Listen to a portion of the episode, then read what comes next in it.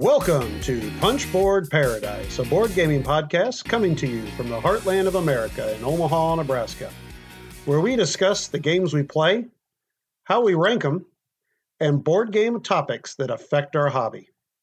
In episode two, the Punchboarders talk about some games we've been playing lately, discuss what makes a great game, and finally give a full review of Heaven and Ale. Hi there, I'm Clef. Hi, I'm Richie. Hey, I'm Chad. Oh, guys, episode two. Yep, We we've we've made it we did. to episode two. Just barely. yeah. Did you guys watch? Anyway, did you watch the Oscars on Sunday? I didn't I didn't I catch it, but I saw that a fish some fish movie did well. That was like one of the only ones I saw actually. Just Fish sad. movie. The Shape of Water. Yep. Is that what that was called? yeah. Wa- was that any good? I thought, uh, well, it won for best cinematography. I, w- I do have to say that the cinematography in it was amazing. It was very beautiful. So it definitely deserved it for that. I'm not sure best picture, but again, I haven't seen most of the other stuff. I tell you what, though, I sure do love me some Frances McDormand, and I'm glad she won because I think she is a force to be reckoned with as an actress. So I can't wait to see that movie. That uh, pun, the Three Billboards movie is kind of right right up my alley. So I think the only one that I, I noticed that Gary Oldman won for Best Actor uh, for Darkest Hour for his portrayal of uh, Winston Churchill. That's the only movie I think I saw that had anything to do with the Oscars, and he was oh my god amazing in that movie. yeah, that's what I've heard. Oh my goodness, just absolutely great. I think it won for makeup too. Did it? Mhm. I mean, I'm a big history buff, and so I and like World War II is probably like one of my main areas that I really like. So I know a lot about Winston Churchill and have watched a lot of documentaries and stuff. Uh, You literally, I mean, I would have swore to God it was Winston Churchill that was on the screen. He, he did such a good. Yeah. I have a two year old and a So- eight month year old, so I've watched Trolls like like the eighth time. So That's right. yeah, I all always feel like I have the animated category under control. I'm, I was sitting there with my fingers crossed. No boss baby. No boss baby. I did, I did notice that the uh, Razzie, the worst movie, was won by the Emoji Movie. So I don't know if uh, That totally deserved it. I never saw it, but anytime you have a poop emoji, uh, yeah, that's that's yeah, that you're done. Deserves Yeah. to be the uh, worst. That's for sure. Well, Oh. speaking of uh, Winston Churchill, have you ever played the Churchill game? Because I've heard Joel Eddy talk about it, and I, I'm really curious about it. But no, what's the Churchill game? the, the Uh, GMT game, right? yes, yep, you got it. Yeah, I it's haven't a, played it. It's but a I've seen it. three-player only game, I think. So, Huh. but I've heard a lot of interesting things about it. Someday we'll we'll have to to seek that out and play it. I think. Interesting. I don't know if anybody noticed this, but the uh, Batman Gotham City Chronicle game on Kickstarter right now, I think it still has like 20 some odd plus days to go. Already at $2.6 million. I heard about that. Yeah, it's kind of like uh, Conan, right? I, But I think just so, Batman? In, in the Batman theme. So they think that it'll, uh, I don't know what Conan ended up uh, taking in, but it's unbelievable how much money right now Kickstarter games are taking in. That these even small things are getting hundred thousand dollars. I mean, it's just huge. Two point six million dollars. What that really means to me, though, is that that's a whole bunch of FOMO going on. Because what I've heard is, and FOMO, of course, we're talking about fear of missing out, which a lot of us in this hobby get quite frequently. But True. I think that I've heard that that is only being released on Kickstarter with all this exclusive plastic content. And that's the only time you're ever going to get it. And so people are worried that if it's an amazing game, they'll never get it. And they're gambling on it. Not to say that it isn't, but I think that's why so many people have have put their money in it. because it's an exclusive game that's going to be for Kickstarter. Kind of like, I mean, like Seventh Continent is only coming out on Kickstarter, and uh, Gloomhaven. Right. I mean, it kind of has a retail release, but basically, I mean, it really just came out on Kickstarter. Those games are going to make more money than, say, a game that everybody knows eventually will get re- just into regular retail. Sure. Yeah. Yep. Yeah. Yeah, but still, I mean, if you, I think, and I'm not positive on this, and I could be totally wrong, but I thought somebody said the other day that board gaming is the number one category on Kickstarter right now. I had heard that. everything. Uh, that yeah, that it's by far the number one. Well, I don't want to say by far, but it's the number one category uh, for things that people money wise, or I don't know if it's actual things that are on there, but yeah, that it's really huge. So one of these days we'll have to talk about Kickstarter and what we think about it and everything. So Sounds good. all right, uh, anybody got anything good in the uh, in the mail here recently? Well, yeah, I uh, I got probably the same thing you want to talk about, but I also got uh, Castell, which I'm excited to get played, and I'm excited to uh, play the Fields of Arle expansion. So Yeah, that looked really good. Yeah, I'm, I'm I'm super excited about the tea and trade. I don't know how it's going to play at three players. I, I don't know what to think of that, but I'm telling you, it came with a history book of about 40 pages. I'm serious. I'm reading it to Finn at dinner tonight. He's like, "Wow, I didn't know those dairy sheep could bring in that much for the economy." like, I know it's ridiculous. It's And it's just history. Like there's no rules in there or anything, right? No, there are absolutely no rules in this 40 page booklet about the history of East Frisia and all the tea trade. It shows U- Uwe's gro- great great grandfather's cottage. It's so funny. It is so funny. Wow. Yeah. Actually, I'm like that makes me more interested in the game now because I want to like read about the history while playing. Well, Finn can already tell you a lot about it. So, Okay, all right, sounds good. what about you? Well, uh, well, uh, obviously, what you guys both have, uh, at least you came in the mail or about to come in the mail. I got the Marco Polo expansion, Yeah, mine's coming tomorrow. and oh boy, I've already read all the rules. I'm like Jones into play. It's oh, there's some really cool things. There's a whole new board called the City of Venice, and I haven't really read uh, completely on how that plays, but it also has some companions that are kind of like mini powers that you can get throughout the course of the game for each round, which I think is really cool. And then it came with some new player powers. One of the player powers, which I just think is really cool, you after everybody's picked their player power, this one says you now get five player powers of the ones that are remaining, and then you get to choose each round which one of those player powers you want to put into play and get to use it just for that one round, you know, and then discard it after that. But I just think that's really cool because I'm like, oh, now I'm really playing with six different player powers. It's just one. Oh, the amount of AP sounds endless with that. I mean, every round you're just going, "Oh my gosh, what do I choose?" Oh, do I want to use this one now? No, I don't want to use that one. Yeah. So, but uh, yeah, I, I am uh, obviously Marco Polo definitely one of my favorites, and so I'm really looking forward to uh, putting this into uh, put to get a get a game in of this. Do you know Richie- if the uh, favors or whatever that little mini expansion is compatible with the newest expansion? I can't tell. I would think so, but did they put anything special with the gifts? No, in fact, I just realized that I don't think I read anything in there about the gifts. Uh, you know, quite a few times it references the original rules, but it never said anything about the gifts. Um, I'll, I, you know, I think I've I've read the rule book maybe just for a few minutes this evening uh, after dinner, so I'll have to look a little bit more to see if the gifts will work along with it. Richie, did you get anything, or is anything coming along with your Marco Polo expansion? I got a few things in there. I got uh, the the Staufer Dynasty.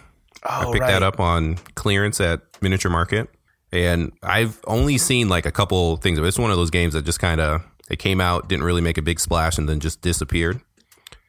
But it looks interesting. I've, I've Well- watched like a little bit of a uh, run through on it, but um, it looks like a good medium weight euro There, I was going to say it certainly has a name that sounds Euro-y, so I'm and a cover. The cover looks very euro. cover Yeah, for Euro-y. All right. there are guy holding his hand out into the air on a horse. It's just uh, Oh. yeah, Perfect. standard euro. there are people that Perfect. speak pretty highly of it too. So I think uh, Patrick from Blue, Blue Peg Pink Peg and John from John Mm. Games seem to like that game too. So there's some hope for it. So that'll Yeah. be fun once you get it. Well, how about we uh, how about we head into what we've been playing lately? How's that sound, guys? Works for me. I think that sounds like a good idea. All right, Yeah. Richie, why don't you kick us off? What did you have to talk about from the last couple weeks? Sure. So I got in another play of uh, Ponzi scheme from TMG, and in Ponzi scheme, uh, we are all fraudulent investors trying to get uh, Ponzi's, you know, hence the name, uh, trying to run our own Ponzi scheme, basically. And in the game, the whole goal of the game is to not go bankrupt first, and to end the game with the most money uh, once you once someone goes bankrupt. So the way that a round works is uh, you first start off by taking a funding card and an investor marker, and each round there's going to be nine funding cards available. Every time you go to pick a card, there's going to be nine that you can pick from, and on there they'll have a value that you're going to get. So, like in this case, you know, seventy-one dollars, and then it will also have a number that you'll have to put on your little. You have this little time wheel in front of you, and every round the time wheel will turn either one or two spaces, just depending on if the market crashes. And every time you turn that time wheel, it's going to point to some of the previous funding cards that you've taken earlier in a turn. And then you have to pay all of that interest right then and there. So just to give you an example as far as what the cards look like. So so you get $71 from the general supply and then on turn 3 you're going to have to pay back $126. And so all the cards are kind of like that. You're usually paying, you know, anywhere from, you know, 25 to 60% interest on all these uh, loans. So it is, um, it's interesting. After, uh, it's one of those games, kind of like modern art, where it's hard to figure out the value of the different investor tokens that are out there. And then also trying to keep yourself afloat and not be the first person to uh, go bankrupt. And then at the end of the game, uh, once you, you know, once someone's gone out, you'll, it's basically set collection for the investor token. So the more that you have, the more points that you'll score. And then any money that you have left over will also score points. Uh, the other thing that's really interesting is that each turn you also have the opportunity to trade with the other players for their investor tokens and or their industry tokens. And there's this little wallet that comes with the game and the way that you do a trade is that you secretly put some money in it and you offer, let's say I'm going to offer Chad, uh, you know, whatever money I put into the envelope, but I want his red uh, in, industry token. I hand him the envelope. He looks at it and then either he will take the money out and give me his industry token or he'll put in the exact same amount of money that I gave him and hand it back to me and then I have to sell him one of my sell him the same industry token that I was going for. So, have you guys have either one of you played this at all?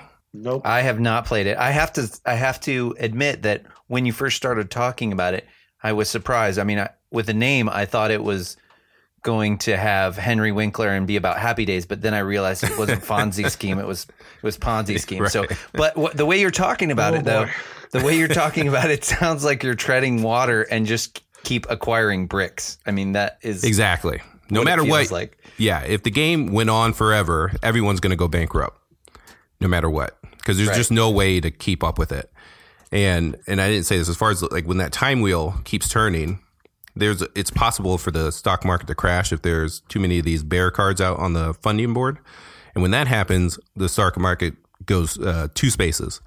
So everything that was in those two spaces is going to get lumped into one um, row, and then you're going to have to pay that all.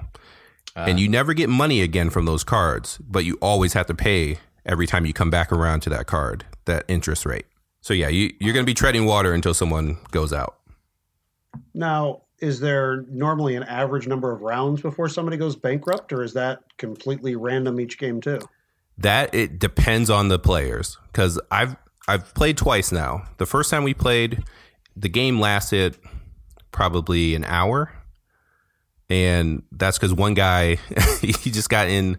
I mean, he got way got in way too deep, and he was trying to do these ridiculous trades to try to get money, and they just weren't working for him.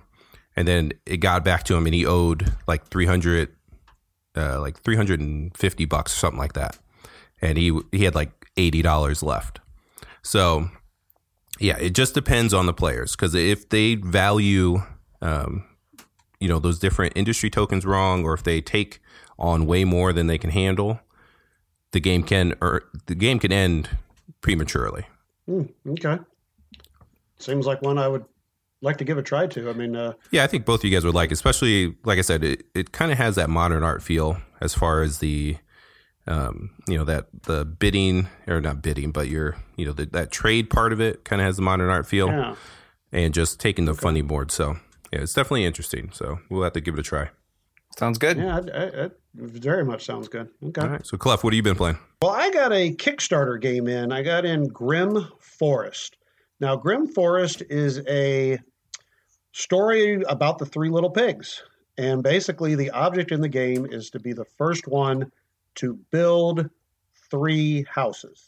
Uh, you have a straw house, a wood house, and a brick house. Now, you don't have to build all three of the houses. You could build two brick houses and a straw house or whatever. Just basically, the first person to build three houses is the winner. The way the game is, the, the kind of the game mechanism is you everybody starts off with three cards in their hand. One's a pig that's going to go to the straw. One's a pig that will go to the forest, or, or, excuse me, the fields, I guess I should say, in the forest, and then one that goes to the the brickyard. If you're the only, and then you you choose this card in secret, everybody then reveals it. If you're the only person to go to a certain area, you get all the goods that are there. So if you're the only person, for instance, that goes to the forest, you get all the wood. But if two people or more choose the same area, then you divide up those goods. So it's kind of a cat and mouse type of game where, uh, you know, what that person's going to go there, maybe they'll go there, and you're trying to guess to try to get the most goods. Now, with these goods, that's how you're building those houses. The other part of the game is there's these fable cards, and these fable cards are all different fables throughout all of the uh, you know different uh, stories throughout uh, uh fairy tales, I guess you should say you know, you might have the gingerbread houses, you might have something like, uh, you know, Pinocchio or Peter Pan or any of these different things. And then these fable cards all do different things. Like they'll say, uh, if someone is already, you know, at the same location as you, you can get an extra good. Or it might say, go put a monster like a dragon or a wolf or one of these different uh, fairy tale characters. You put them in a certain area, and then anybody who went to that area doesn't get any of the goods. Basically, the wolf eats them or well, whatever. He takes them away. So then they don't get any of those goods. So then you have these, you know, these different fable cards. And um, basically, that's the game. I mean, literally, you're playing these fable cards with your cards. You're collecting goods, and you're just building up these uh, these these buildings to uh, these houses to to try to win the game. So I'll say this: I bought this because I, I, I should say I, I, kickstarted it because I thought my little littlest girl would enjoy it and maybe find it neat because of the theme. Well, let's just say she started playing the first game, and I think within three turns she was like, "Yeah, Dad, I'm bored. Can I get out of here?" So that didn't work. so then I finished off with my older daughter, and she liked it. She thought it was a pretty cool game. She she enjoyed it. I got a second play in with the with my two boys and my daughter, and you know we we finished it. It was an okay play. I really thought once I got done with the game, it was not meaty enough for me. It's just way too simplistic. There's just not a lot going on. You're kind of at the mercy of whatever fable card you draw and you play, and then it's just you know, getting lucky on who can be the fastest to build their houses. There's not a lot of gameplay in this. Now, granted, that may be exactly what they were looking for. They weren't looking for anything too complicated. But for me, it's kind of a miss. It was just not enough meat on the bones. I will say this talk about components and artwork. Oh my God, off the charts, beautiful. I mean, the houses to the to the dragon figure and the, the three little pigs that you have for component. Uh, what am I trying to say here? The uh, the miniatures. I mean, amazing. But gameplay, yeah. Unfortunately, this this one's going to be uh, probably hitting the sell pile for me. Do you think it's uh, meant for even younger than uh, your daughter? I, I think honestly, I think on the box, I think it says ages like twelve and up, which I was like really surprised about I mean, I certainly feel like a 10 year old or younger could even, you know, if they understand games, could easily play it. But I I don't know. I've heard a lot of more gamers and stuff talking about, oh, this is an amazing game, and they you know they're talking more probably about the components. Yeah, but say I've seen a lot about the components and the art on it. Yeah, me too. It's uh, supposed to be really beautiful as far as the production, from everything I've heard. It could be it's it's for the same audience that likes uh, Mice and Mystics. Have you ever played that? I haven't played it, but yeah, I know what you're talking about. I mean, just the same subset that I'm saying, not not necessarily the gameplay, but that just get into sort of role playing and the anthropomorphic animal thing and liking that aesthetic and and those sort of Could things. be. I don't know though because I haven't Yeah. played it, but I, I'd Yeah. certainly give it a try with Finn and see if he. Liked yeah, I was about to say it- it might be worth a play with Finn just to see what you guys think. Um, but yeah, I just not not enough meat on the bones for any type of a game there for me. So that was uh, Grim Forest. So Chad, uh, what have you got? Uh, I have Keyper. So that's one we all played just recently. But uh, Keyper is a worker placement game from the Key series by Richard Breese. He's got Keydom and Keyflower and Key Cathedral and all those key games.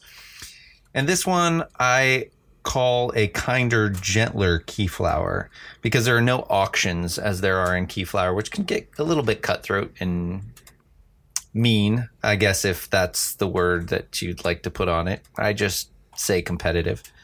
But you're placing workers out on a communal board with communal action spaces on it in the center or on buildings that you've bought on your own player board or that you've bought and built on your own player board. And the tension really comes from the ability to place a special meeple that you have out on one of those boards and claim that board for the end of the round. So once you put that out, you claim all the meeples that have been placed or will be placed throughout the round on that board. Usually there are two are are the, a same number of boards as players basically. So if there are two players, you're going to have two of those boards out there. If there are three, you'll have three. That sort of thing. And then you claim these boards at the end and you get all the meeples that are on it. So if a board has a lot of popular spaces and you claim it, you're going to have more meeples at the end, which allows you to take more actions, of course. But at the same time, when you cannot take actions anymore because you've run out of meeples, you get to lay some of those meeples down to take a section second action. The other interesting thing with the worker placement in this game is when you go to a worker placement spot, you want to try to match the color of the meeple to the space. So certain spaces like the clay space are orange outlined. If you have an orange meeple and place it there, then you can ask if somebody wants to join you. And if they have an orange meeple, it doubles your production basically. Then that person can join you and you both get a bigger number of actions by going there together and having the same colored meeple. So those are some of the things that make it interesting. You're basically having the four seasons just like you do in Keyflower to build up your board and score lots of points. And the big other draw with this game is the gimmick of the folding board. So this this board folds basically infinite ways back and forth, sort of like one of those things that they call the cootie catcher in in school, where the girls would get those things or boys to get those things and fold them back and forth and ask each other those questions and things like that. And Ooh, I always wanted that game. did you? Yeah. Well, that's good. You caught lots of cooties then. But uh, th- this board is amazing to just sort of play with. My son picked it up and just kept folding it back and forth. It was almost like a fidget or something like that for him. But they're really neat in the way that they do that. Now, we kind of all figured out that there aren't infinite possibilities with it. There are only a couple choices because you have to match the season that you're going into with the board. So there really aren't as many decisions as you might think. But the actual folding of the board is kind of just a neat little gimmick that is still fun to me. All in all, I consider this to be more like Caverna than Agricola, in which it's a little bit nicer. You can kind of pick which direction you want to go into. You can you can do animal husbandry. You can really go for building a lot of buildings that take certain resources. You can go heavy into the fairs where you display animals and rocks and things like that and try to get points. So you have different directions you can go and none of it feels as tight as Keyflower where you really can get locked out. You may have a little bit of anxiety when somebody takes a lot of meeples from your from the board that you've been placing on. But other than that, it's a little bit gentler game like I said. So I would play it with some gamers, and then there are other gamers that I'd play it with that I guess I should say that that aren't heavy gamers. So this is one that I'd play with my wife. For example, there's tons of animeeples in the game, so that would be an attractor for her because she can just build up her little farm and have fun with that. I don't mean that to sound you know denigrating or anything like that. It's it's still to me it's a very fun game, but it's a different kind of game to play with different different uh, players or different tastes, I guess.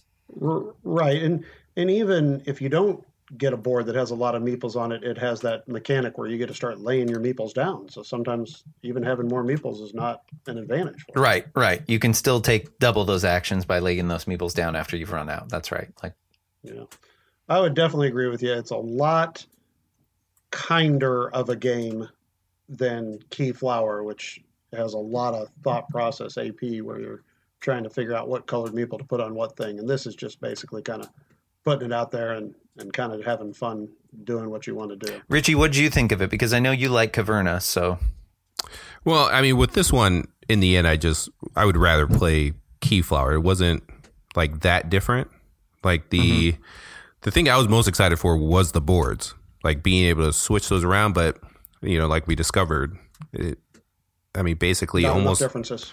Right. Yeah, you can't like I was going after animals heavy. So like it would have been interesting if I would have been able to make one of those boards like just all animals where, you know, it's better for me and, you know, since you guys weren't going that route. And worse for us, yeah. Right.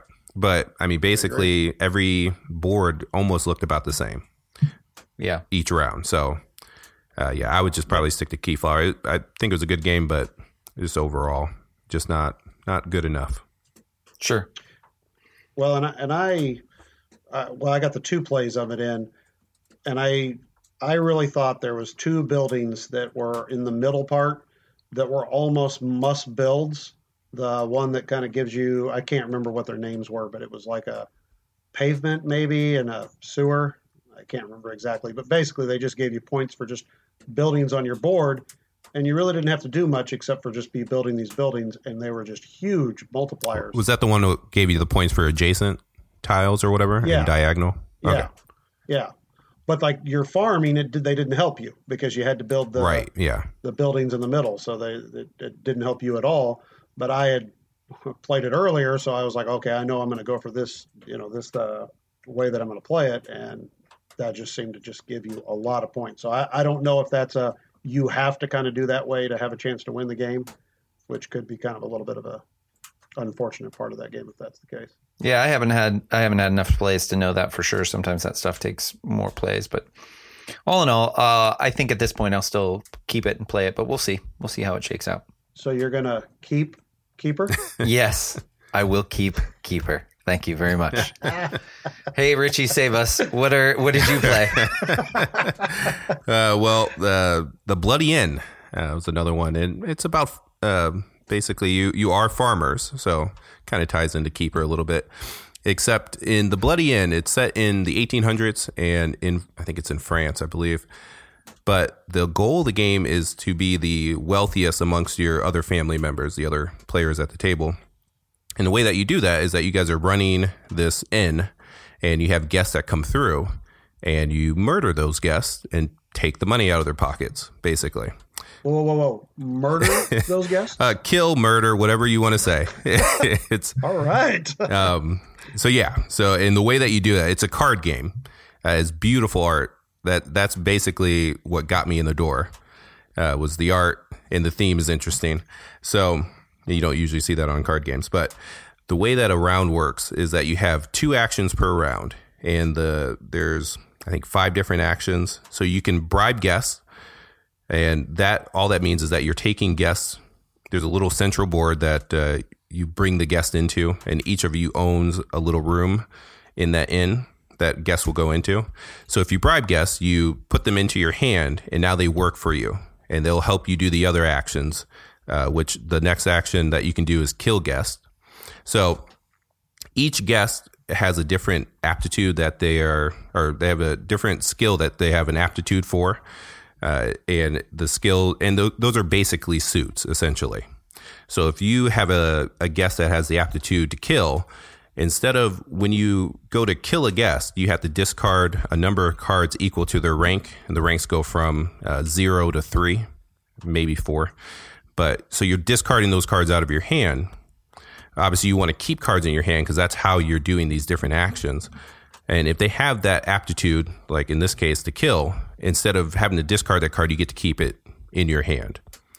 So uh, you kill a guest, and then of course, once you kill a guest, uh, the card goes in front of you on the dead side. It's a little coffin. It has their point value, uh, their money value, and then you you have the option, or you have the other action that you can take is you can bury uh, the guest, and then the last action that you can do, well, not the last action, but uh, the next main action that you can do is build an annex where um, you will take these cards, or you'll take one of the guests, and they all have like little building symbols on them, and you'll build it in front of you, and now that's a like a different building on your property that they uh, live in and that they keep track of for you essentially.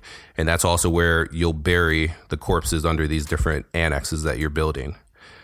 And then the last act and once you once you bury the corpses that's when you get the money from their pocket. So whatever value there is and it, it usually goes anywhere from like eight dollars up to like 30 for the really uh, higher rank cards. So the last thing that you could do is you can pass and then launder money. So the really interesting about interesting thing about this game is that the way that you keep track of your money is on that central board. It looks just like a little score track. It only goes up to 40 $40 or francs. So once you hit 40, like if you were to bury anybody and you would go over 40, you would just lose out on that money. So you have to plan and take the time to uh, to launder that money so that you can turn that you can basically cash in all the points that are on the board and turn those into uh, there's those little uh, francs little chits that they give you or checks that's what they call them in the game that you'll cash out basically and put to the side. So and you have to time it out well because the way that you at the end of the round you also have to pay any accomplices that you still have in your hand. They'll take a wage basically. And that's going to come from your the money the fluid money that you have on the board. You can't take that from the checks so it's a it's an interesting game. It's super tight because you only have those two actions each turn. And so a lot of times you want to you know kill someone and bury them but there but you also need to build an annex. And I didn't say this, but at the end of each round, there's a police investigation.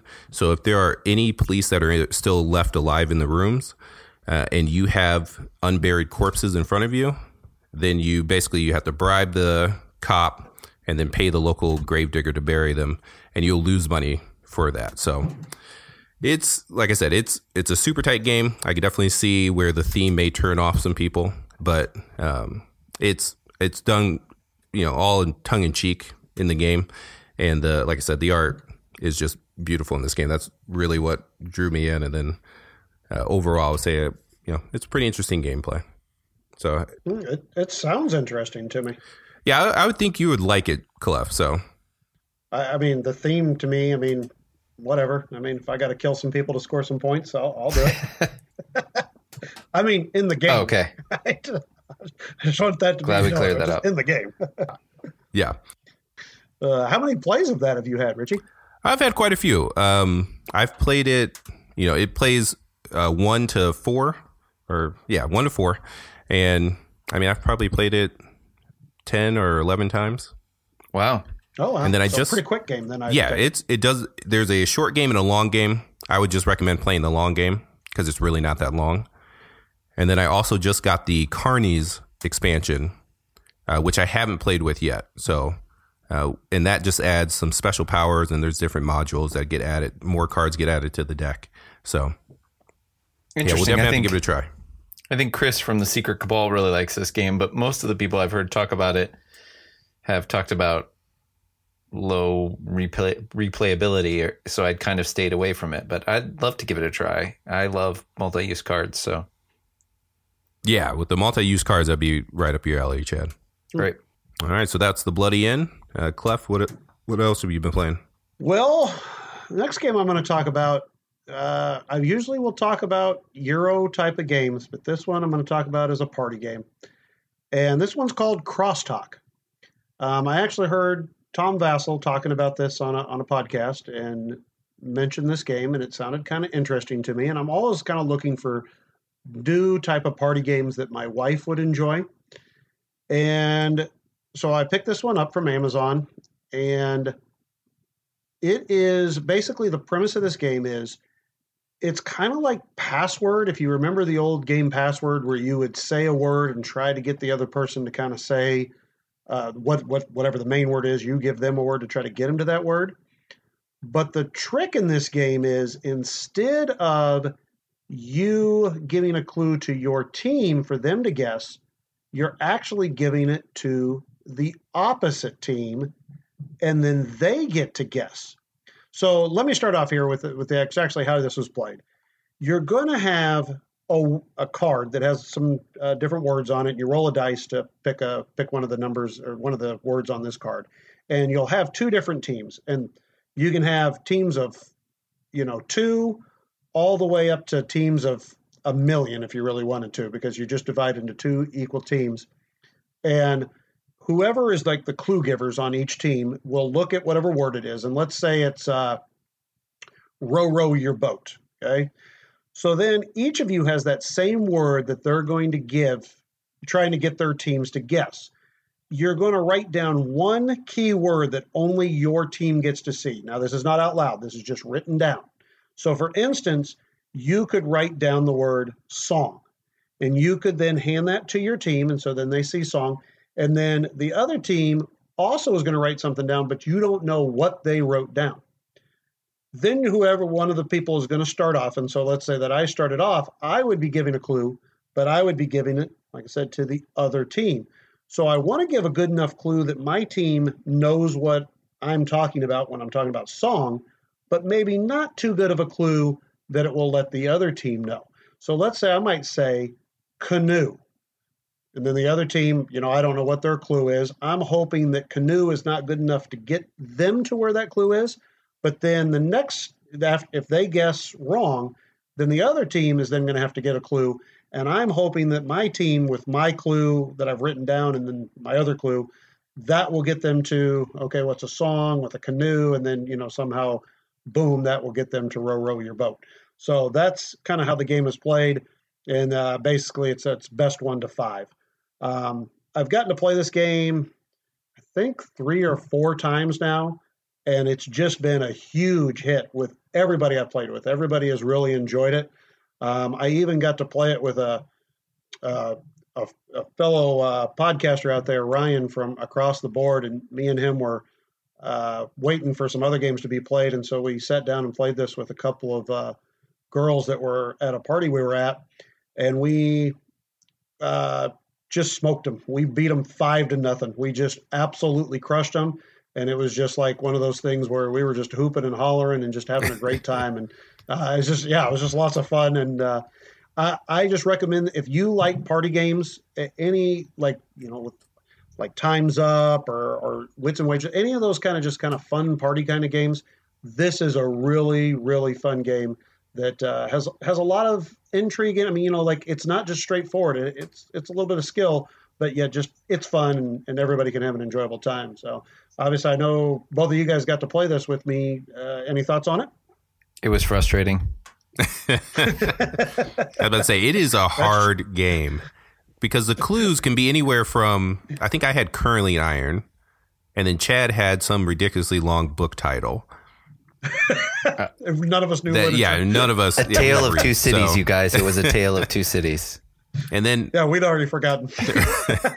but what I like about this game is that I mean, it, it, provides those moments where, like, like when Chad was the clue giver, like he would give us a clue, and you know, we're we're just looking at each other like, I, I mean, I guess I no this idea. is supposed to help us, but it is not helping us. And you just kind of looking at him, and then he's frustrated, like he was saying.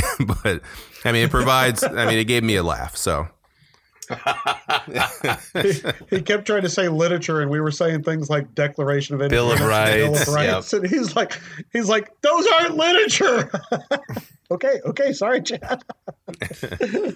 uh, so, anyways, so yeah, um, that's a good party game. Check it out. Uh, Crosstalk. All right, Chad, what's your last one? My last game to talk about is called The Expanse. So maybe that sounds familiar to some people out there. It is based on the very popular IP right now. That's on, I believe, the Sci Fi channel. I'm watching it through Amazon Prime Video right now, but great hard sci fi IP about these people in the future and Mars and mining on the asteroid belt and all that kind of stuff. Really, really great series. Fun. If you like sci fi, you should totally check it out. I played this game with a friend of ours recently who is very much into the IP, started watching the show, and then read half of the books already that the show is based on. And he was so excited. He was pulling it off the shelf and going, Oh my gosh, we have to play this and he really enjoyed it because it did get into the IP. In fact, he was worried that he was spoiling some of it for himself by playing it, but he still had a great time. Uh, it is a card driven game, much like 1960, The Making of a President, which I talked about in the last episode. Also, this has been referred to by Joel Eddy from Drive Thru Review as Tammany Hall in space. So I kind of agree with that and I'm sure that makes Clef's ears perk up and get really excited. But oh yeah, wow, can't wait. but uh, the game is, like I said, a card-driven game. Cards have action points with uh, events on them as well. And it's the same kind of mechanism where you draw a card, you can play the card for its action points, or if your faction that you're controlling has mm-hmm. the has its name on the event as well, it can be used by you just to to mm-hmm. use that event for certain things out on the board. Because most of this again like a lot of these card driven games is an area control game where you're have uh, ships or tokens of influence on Earth or on Mars or on planets in the asteroid belt. And you're playing these cards out to use them for their action points or use them for the events. Now, you also are on the initiative table. So, what happens when you do not play a card for its event, but you play it for the action points?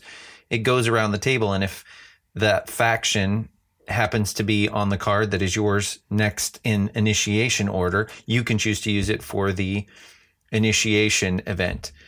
However, if you use it, then your initiation token goes all the way to the bottom. So you won't get chosen first to choose somebody else's event next time. And it goes around the table like that. And that can be really interesting. And Clef you might find this next bit interesting because you did not like in 1960 when you couldn't have strategic use of cards. But in this one, you can buy a card off of a track each round and you can keep it instead of play it that round. You have to pay an extra an extra action point to do it, but you can kind of hold it to the side and then choose to play it later, either during a future round or during a scoring round when it goes around Ooh. and you score all the sectors. So there's some, I like that. Thought. Yeah, there's some strategic play there that's kind of fun. And every time there's a scoring round in this game, you gain an extra special ability that each faction has. So each faction has almost a sort of tech tree in three different parts where you have these different abilities that you gain that make you different, which is kind of fun and kind of like the powers in Tammany Hall, but these are already decided for you. I feel like some of the powers are easier to play as a beginner than others, just like, I don't know, for example, Clef, we were talking a few months ago about Marco Polo and how the, the, the player power with the don't have to roll dice can pick what your role is every time is the easiest to play for a beginner, but not necessarily the best power in the game. There are a bunch of powers in these in these games that are easier to play up front when you haven't played the game much and seem probably more powerful at the time but are not necessarily. It's just that you have to learn the game a little bit better and you'll be able to do some of these powers easier. But i found it to be really fun uh, we had a great time enjoying the ip of course and then like i said sort of stealing and messing with each other. But like most card driven games this is one that merits more and more plays so that you can memorize stuff from the deck and know what people are trying to pull and then somebody else is saving a card and right when you're going to go do something they slap it on you and you're just kind of messing with each other back and forth and it within the IP, I think it could be great fun. I have to say that although I love the IP, I think I enjoy Tammany Hall as a theme better. But I I really enjoyed this game. It was it was fun, and Richie, I think you definitely like it. So that's Yeah, uh, that description of Tammany Hall in space, I'm in. So yeah. Now, let me ask you this. Is there a way for someone to say, hey, let's do this together and then backstab you in this game, like in Tammany Hall? I suppose there could be you. I mean, there's always table talk, and I suppose you could, but you're so busy. There are very specific things that you want to get out of scoring, so you don't have time to kind of try to screw with another player too much. It's it does have that sort of thing where you have to strategic, strategically look at where you're placed around the table and see who's going to undo undo your stuff a lot of times. But you But not that backstabbing way that Richie did me in Tammany Hall. hey, that's the game. Yeah, well, Tammany Maybe Hall. I'd play it. You know what? Okay. That's There- politics. I mean, if Richie's playing, if Richie's playing, there's a possibility for that in Uno too. But I'm just saying, Oh, too funny. yeah. So so anyway, that is that's the expanse. All right. And we're ready to go into our monthly board game topic. And this month, uh, the Punch Boarders are going to discuss what makes a great game. So, how do we want to do this, guys? We just want to go through uh, just kind of a kind of a checklist thing as far as what we like and what we look for in different games. Yeah, uh, you know, I, I would start off by saying I think everybody, this is going to be a different list. I mean, no one person, two people are going to be the same exact on why, what makes a great game. So I just think, you know, maybe kind of talk about what makes a great game for us and then maybe uh, just some conversation on, on why that is. All right, sounds good. So, uh, let's uh, start off with uh, how about uh, gameplay or fun gameplay? How, like how important that is. I know for me, I don't necessarily need a game to be like laugh out loud funny, but um, I, I just need it to be interesting gameplay. So, like you know, my favorite game is uh, Lorenzo um, Il Magnifico. So, and for me in that game, just the the puzzle of you know putting your engine together uh, is what I would classify as fun. I don't know like Yeah, how I- you guys feel about that. Now that would be one area I would I would totally agree with you on. Um, that is what makes for me a great game is a very strong, interesting mechanism that keeps me engaged in the game. Um, I don't need to have like I don't this this is me and I mean I don't know if I'm jumping around here, but the theme doesn't have to be something that like comes out in a game when I play it. If it does, that doesn't bother me, but I don't need to be like, oh, I'm trading in the Mediterranean and I feel like I'm a trade. No, I'm just playing the mechanic, and that's what that puzzle then is what makes a great game. I think most of the time I enjoy a good puzzle. That's that's my preference certainly. So uh, gameplay is very important. I do enjoy those times when you can mess around with a theme and make the game more interesting from that perspective as well. I like modern art in particular as an example because I like how we all try to sell the art at a real auction and we have to name the paintings and get really into it and we use the squeaky gavels when we sell the paintings. I just think that makes it much more interesting and sort of unique to our play group. So that's where certainly kind of playing into the theme is is fun for me. Obviously, the games that we all play together are the same kind of games. So we all enjoy a strong puzzle, generally Eurocentric. So I think that we're pretty much in agreement in this area. So, so how important is theme? Like Richie, I mean, how important is theme for you in a game? Uh, not at all, really. Like, if the puzzle is good, I really don't care about the theme. Sometimes, like the Bloody Inn, like the theme can pull me in, like just me looking at the box. But like if the if the game was crap in Bloody Inn, then I just you know I wouldn't play it again. I may you know keep it around for a little bit just because of the art, but you know, it, you you could replace the theme with anything, and it it would not bother me as long as I like so, the game. So, so really, that that's irrelevant. So, Chad, for you, how how important is that? Well, I'd say first and foremost, the game is always the most important thing. Like, I think it's hard with a good game to separate mechanisms and theme. If you can make those two match, that's optimum. But if you're going to make me choose, yeah, I want to play something that's interesting by virtue of its mechanisms, obviously. Something like Viticulture, right. which isn't heavy, still feels like a very thematic game as well. And that's a really nice marriage of mechanisms and theme, especially if you're playing with that Tuscany expansion and you have lots of great decisions to make, but also feels like you're slowly building your winery and doing different things to make that happen.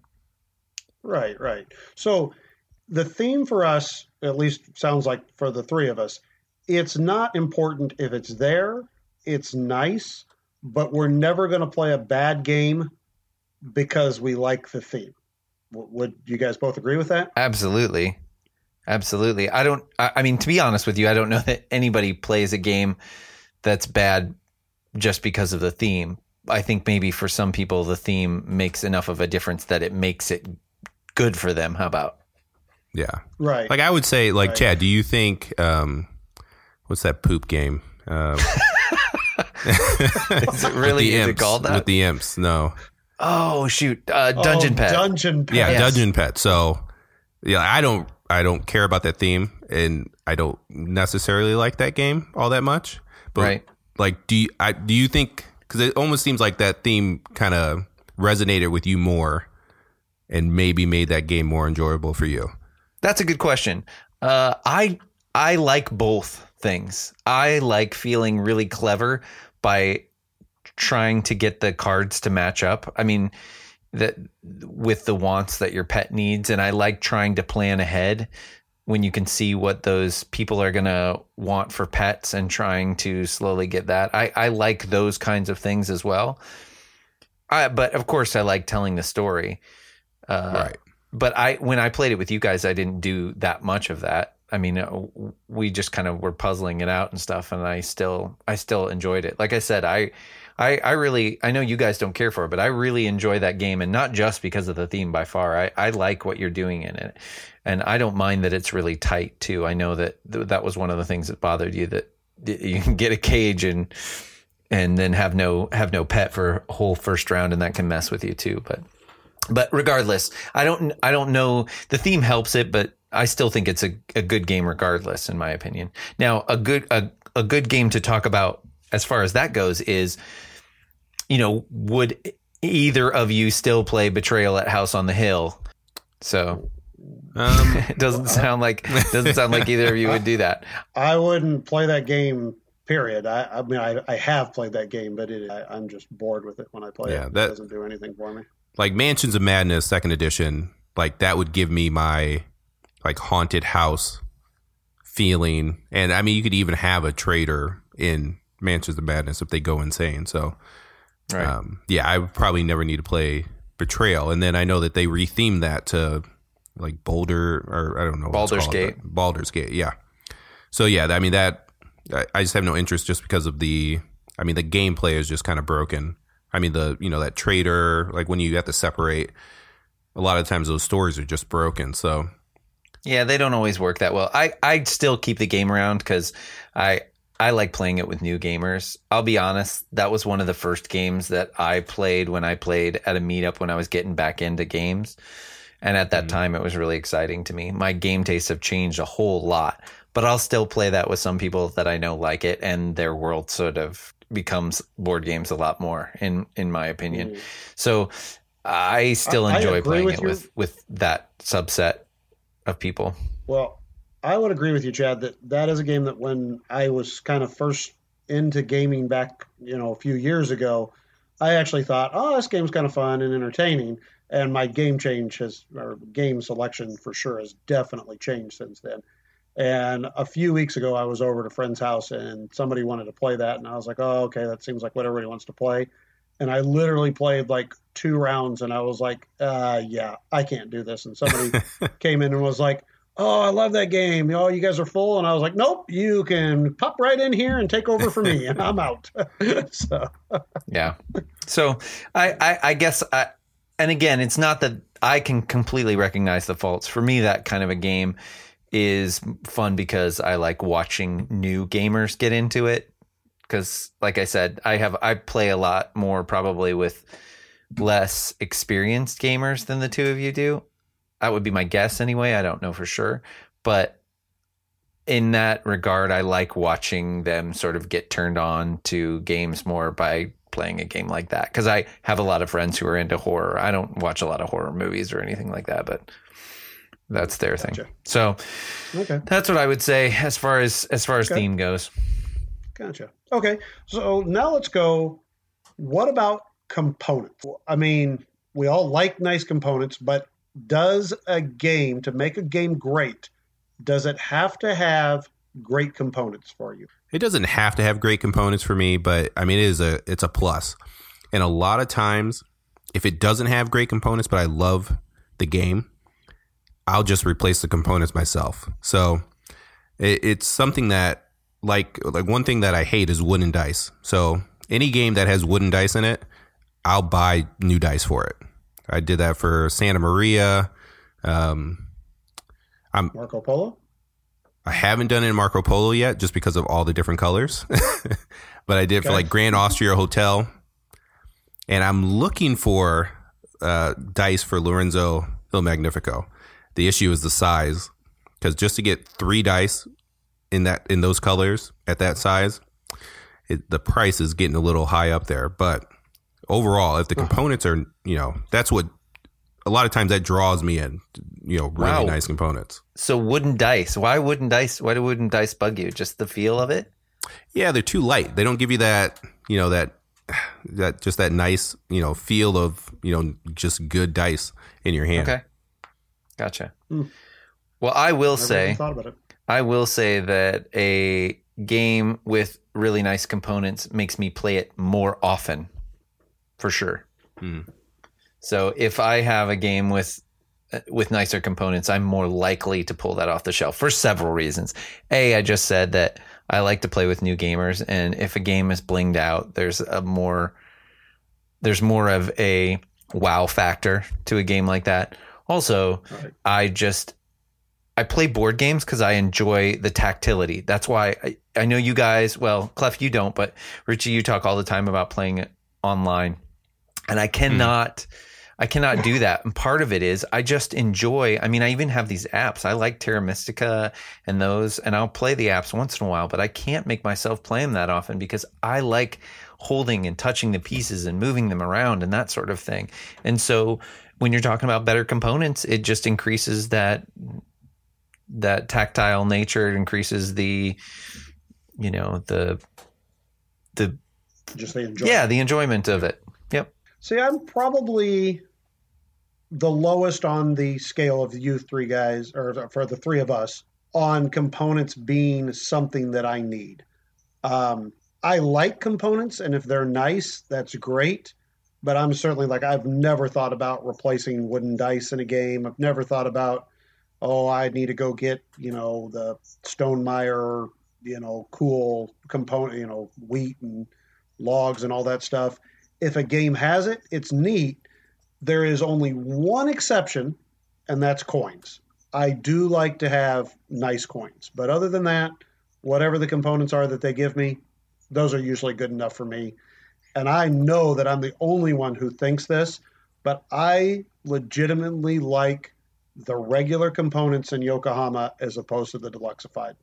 I know, call me crazy. No, you can see the board better with the chits instead of the little nice houses. However, I think you can also see out on the board when you're counting your pieces of influence a little bit better uh, picking those out. I think you can see with the wood on the board if you say every wood piece that I have on this tile makes, you know, counts as part of my influence. You can you can count up your influence a lot easier. However, having the chits flat help you see the board better. So I see what you're saying there. Yeah. But yeah. But so. I, I I would love you to tell me why coins make a difference versus everything else. Um because they're cool. Great answer. Thank you very much.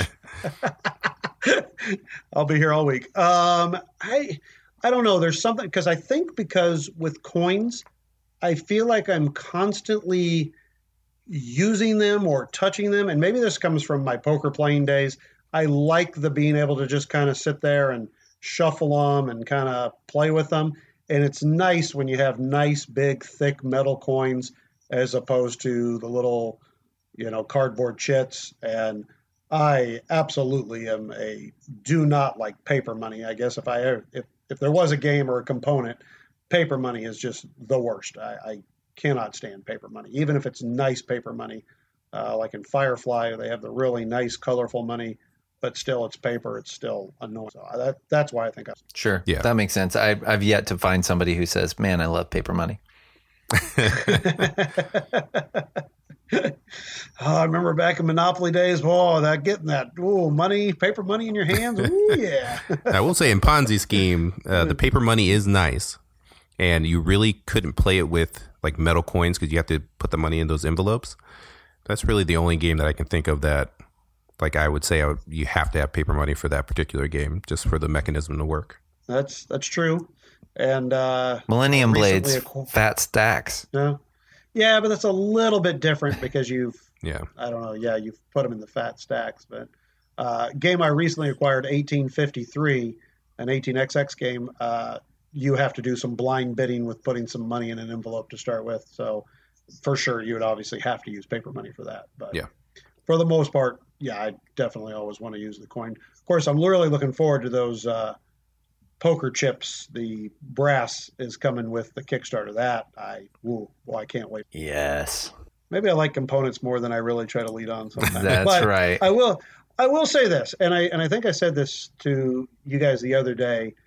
If I'm ready to play a game like in Orleans is a great example. I know Richie's version, you know, he's got the nice deluxeified, beautiful version. I don't care if I was at my house and I'm playing the regular boring version or if I'm playing the deluxeified version because I still like that game so much. That doesn't matter to me. So I, I mean, no, and I'm in the same boat there because like yeah, I if we're somewhere because that's like in my top five. So if we're somewhere and someone Yeah. busts that out on the table, I don't care what version they have. You brought up, by the way, you brought up an interesting thing that I don't mean to take us backwards a little bit, Clef, but you were talking about, you know, and I, I, I think you kind of, I get it. You kind of pride yourself on, I just, you know, I just give me a game. I just want the puzzle, you know, theme doesn't matter. But I will tell you, I've played Firefly. It's not a great game. it's, it's, uh, it's a lot of theme and not much of a game. All right, that's my one one example where theme makes that game better. Yeah. Yes, I will. By a long shot, I'd say.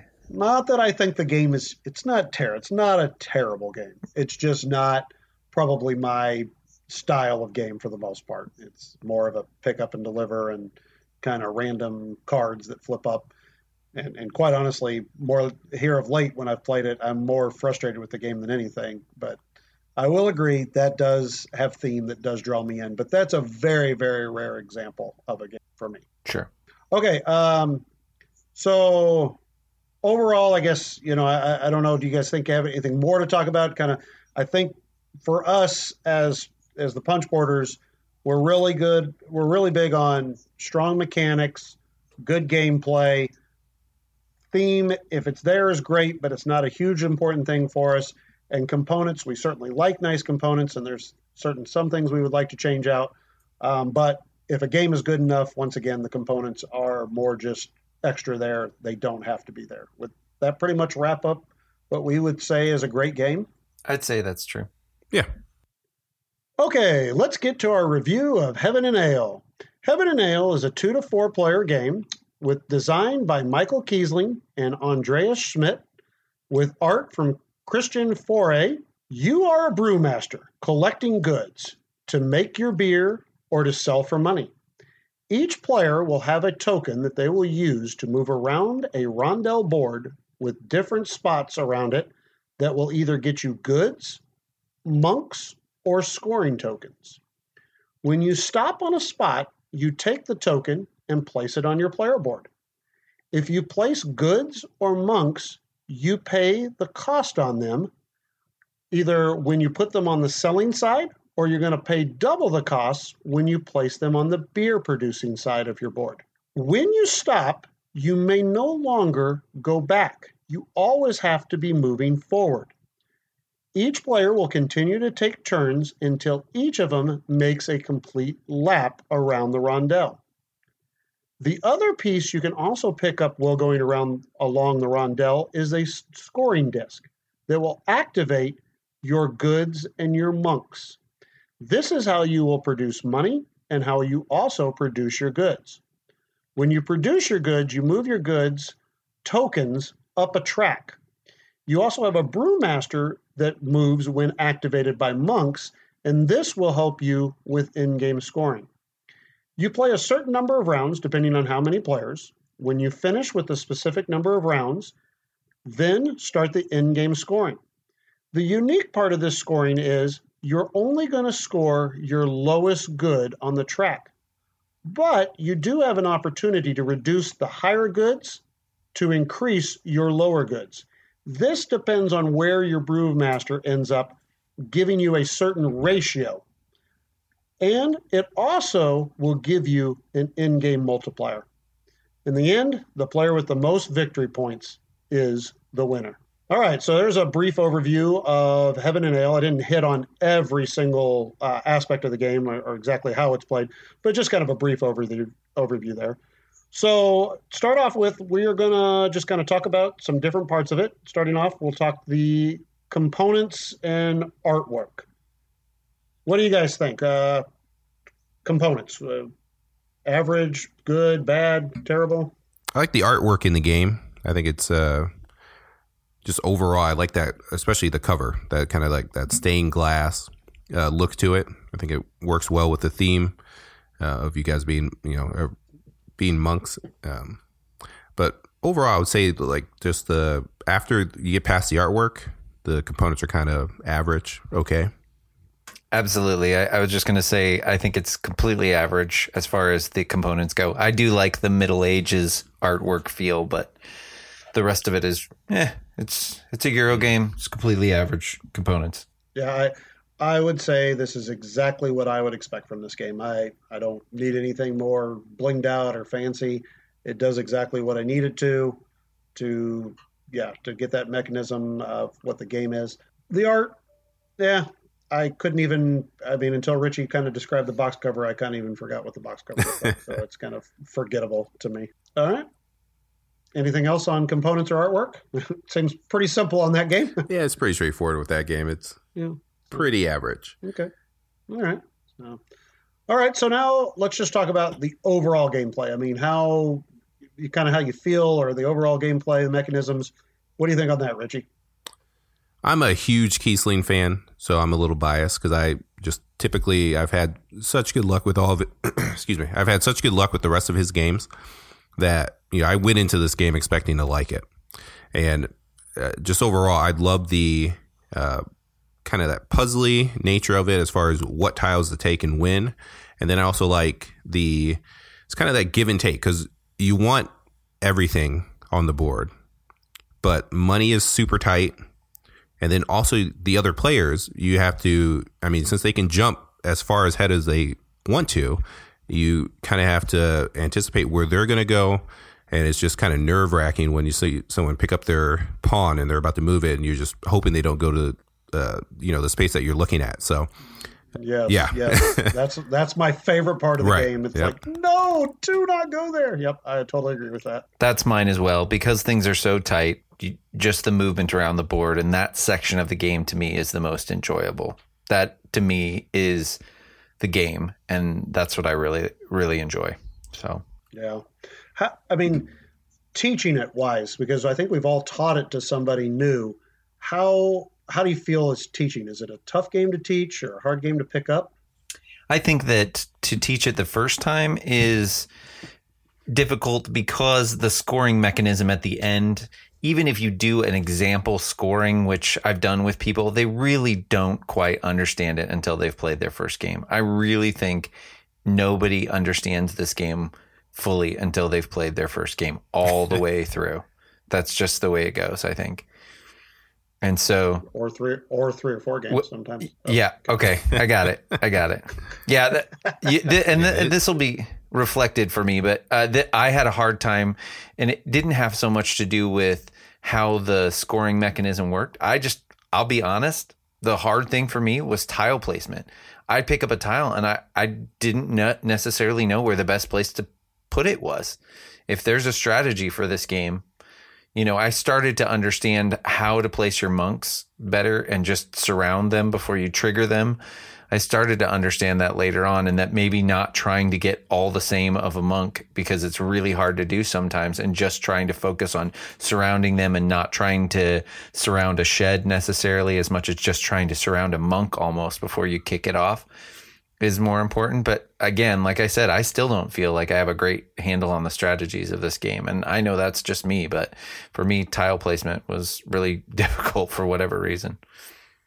Yeah, overall, it's a easy game to teach. I mean, there's a couple rules like the triggering versus activating a monk that aren't. I mean, I would say they're not clear in the rules. It seems like that's a rule that everyone gets wrong the right. first time they play it or teach it. Uh, but overall, I mean, outside of that, once you figure that out, teaching the game is easy. Just playing well uh, is can be difficult. Yeah, I, I agree. I mean, I've taught this to some what I would consider pretty good gamers and once again, like you said, teaching it, no problem. You know, yeah, this is how you play, this is how you do blah blah blah. But they just kind of once they start the game, they're just looking at you like clueless, like, okay, what a, what's the best move? And that's where I think the game you need a couple of plays of this game before you can kind of understand what the and I don't even necessarily say that I'm an expert on it. Yeah, I think I have some ideas now of what some good moves are, but it can still be a difficult uh, kind of learning experience when you're first learning the game. Yeah, you're going to easily beat a new player if you played before. Yeah. You know, because it's Absolutely. you know it's easy to score zero points as one of us could talk about more, but um, but yeah, it's a tough game. we love you, Chad. um, I would I would also say that you know starting to understand those sheds, which is something I didn't kind of really explain in the overview, but if you surround a certain these these tiles are hexagons, and when you surround a uh, spot on the board, it will give you these things that they call sheds, which really are just kind of triggers, and they each have different scoring that they kind of give you, where you can activate different hexagons, or there's one that if you're low enough on these numbers, you don't really trigger anything, but you get to move this brewmaster piece, which is honestly is probably the most important piece in the game you get to move it up like a significant amount compared to normal. Yeah, like six spaces. And that's where you, yeah, six spaces. And boy, you get that brewmaster up really high on the board, and that's going to help you. Don't you still got to get to move the other things because, like we just said, I mean, if you take uh, six times zero, it still is zero. So you still got to get the other ones moving. But that's a really important part of the game is getting that uh, that brewmaster up. And I and I think, at least in my opinion any game I play, I make sure that I always get one of those zero sheds so I can move that guy up. Yeah, you never want to end up in that. I think it's like twelve to seventeen range where you're only getting one brewmaster movement and you can only activate two tiles. It, that I mean, that's the yeah. easiest one to hit, just as far as you know the the total number of the tiles around that shed space. Uh, but yeah, you really you really have to plan to try to go lower or go just really high so that you can activate all those tiles. Right. Okay. So, what about variability and then replayability? Chad, what do you what do you think on the the variability of the game? Well, depending on what player count you're going to play at, that uh, affects the rounds basically. So you're going to have a much shorter game with a two player game because you're going to have less chits that you're going to put out on the board. So that can affect the variability. Uh, but you won't, you can easily go through every tile with a few plays. That doesn't necessarily matter because the layout of the board can be quite different from game to game. And in this kind of a game, you, you're still going to play it a bunch of times, I feel like, because this setup can be so different. I would still consider the variability to be about average. I don't think it's anything really high, but it's not also to the detriment of the game. So again, this is where that game falls squarely average for me anyway. How about you guys? Hmm. Richie, what I, I think it's I like the variability because really where those goods come out and where the different monks come out, that can make a real difference on how far you're jumping up to grab something, and then the variability of how players are jumping up. That can really change the game to me from game to game. Um, I don't know, Richie. What do you think that or? I would say, yeah, I would say just overall. I mean, the the tiles themselves. I think how they come out, when they come out, you know, how much money you have, that that can all vary. Uh, the, I think the big miss on variability on this in this game are those barrel points. And I don't. We didn't go over in the overview, but the same. And I mean, they're not in game scoring, but uh, basically the way that this game works is that you're not scoring uh, those barrel points until the later rounds. And it would have been nice to have more than I can't remember how many are out there, but just so that you know some don't come out in a game, or that you know there's a, just a little variance there would have been nice. Right. Just just to make it a little bit different from game to game. Right. Yep, I totally agree with you. Um, I also thought that's that's one of the things. There's a spot on the board. I think there's it's two spots on the board. Yeah.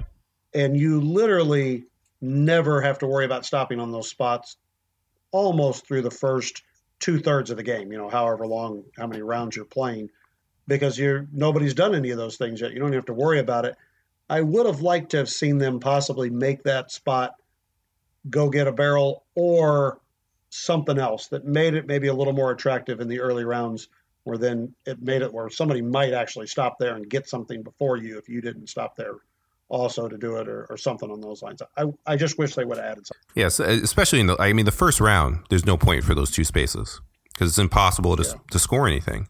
So uh, I'd almost say the first two rounds, I think it's almost, yeah, the things yeah. you have to do, it's just too long.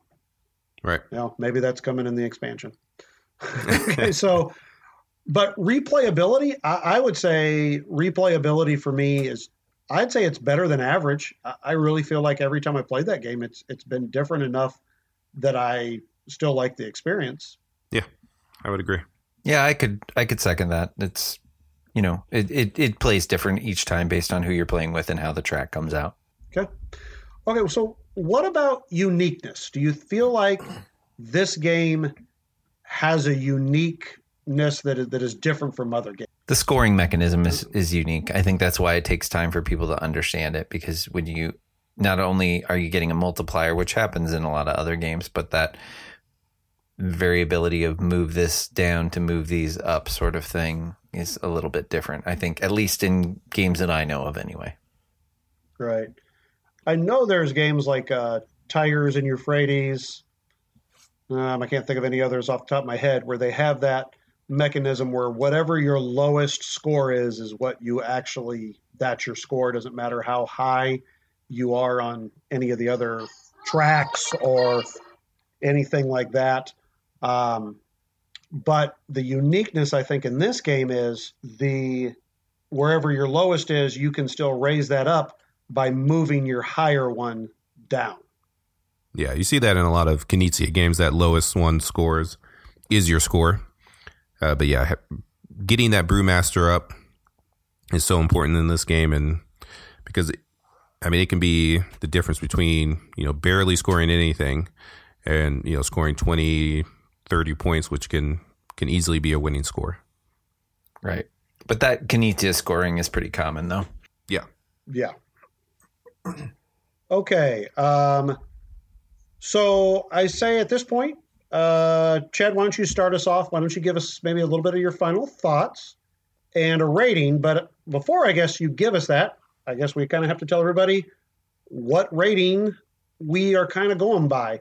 So we're going to go with a rating scale of one to six, where one, that is pretty obvious. That is bad game, throw it away, trade it, trash it, burn it, get it rid of it. There's nothing to it. Um, No, two would be I don't like it, but it could be a game maybe others would enjoy. Okay, fairly simple there. Three, that's pretty much an average game. It's not a keeper for our collection, but you know, if somebody said, "Hey, I like this game, I want to play it," we wouldn't turn down a play of it. Uh, four, game worth owning. I really liked the game. I would like to play some more of it. You know, it's it's worth being in my collection. Five is a great game, possible ten, top ten of the year. You know, this could be a game that could be really high up there for you, and you'll actively want to have people try to play it. You're like, hey, I like this game. Let's sit down. I want to show you this game. And then a six, that's like the cream of the crop, rare game, Hall of Famer. That's like a top contender for, uh, you know, at least maybe your top 50 of all time, if not maybe your top 10 of all time. So, all right. So there it is. Rating scale one through six. Chad, take it away. Okay. Well, my final thoughts on this game. You know that for me, it wasn't as easy to grok probably as uh, the other two two guys, but uh, I would say I can see the game. I can see the appeal of the game. I love the trip around the board. I love rondels anyway, so I really enjoy that part of it. It it has merits to it this game, um, but to me, the scoring, the way that the scoring works, it's interesting and it's different, but it's fairly dry. I don't know how else to put it. It's interesting, but it it doesn't really do it for me. And besides the two of you, with some of the other people that I played it with, Stephanie and our friend Josh, my wife Stephanie and our friend Josh, that was one of the things that they didn't care for much either, from what I understood. Um, so I'd give this a three. It's an average game for me. I probably am not going to keep it around much longer. I understand why you guys like it, but for me, it's just an average game. And if we eventually do our beer and wine game day with Vinhos and Viticulture and Brew Crafters, I won't be sad if it doesn't get played. okay. All right, Richie, what's your final thoughts and rating? All right. So, like I said, I'm biased towards Kiesling, so it's not going to be a surprise that I like this game. Um, the and it, you know, it's a tough game, like we've already said, but it plays quickly, and overall, it gives me that medium weight Euro feel, which I love. And since it plays so quickly, you know, you can pump out the plays of this game and get better at it. So I do enjoy um, just the the puzzle of trying to figure out where you put the tiles, when you put them, and you know, like I said, the money is always tight. So it's it's it's just a fun puzzle to try to figure out. So overall, for me, it's one of my favorite games of the of last year. Um, it's probably my second favorite game overall. Uh, so I would give it a five. With it, it has the potential for me to get up to that six maybe over after you know a few more plays. If they come out with any type of mini expansion that gives me just more variability as far as the in-game scoring anything like that then it, it would probably jump up to a six quickly for me. But overall five. Wow. Okay. Okay.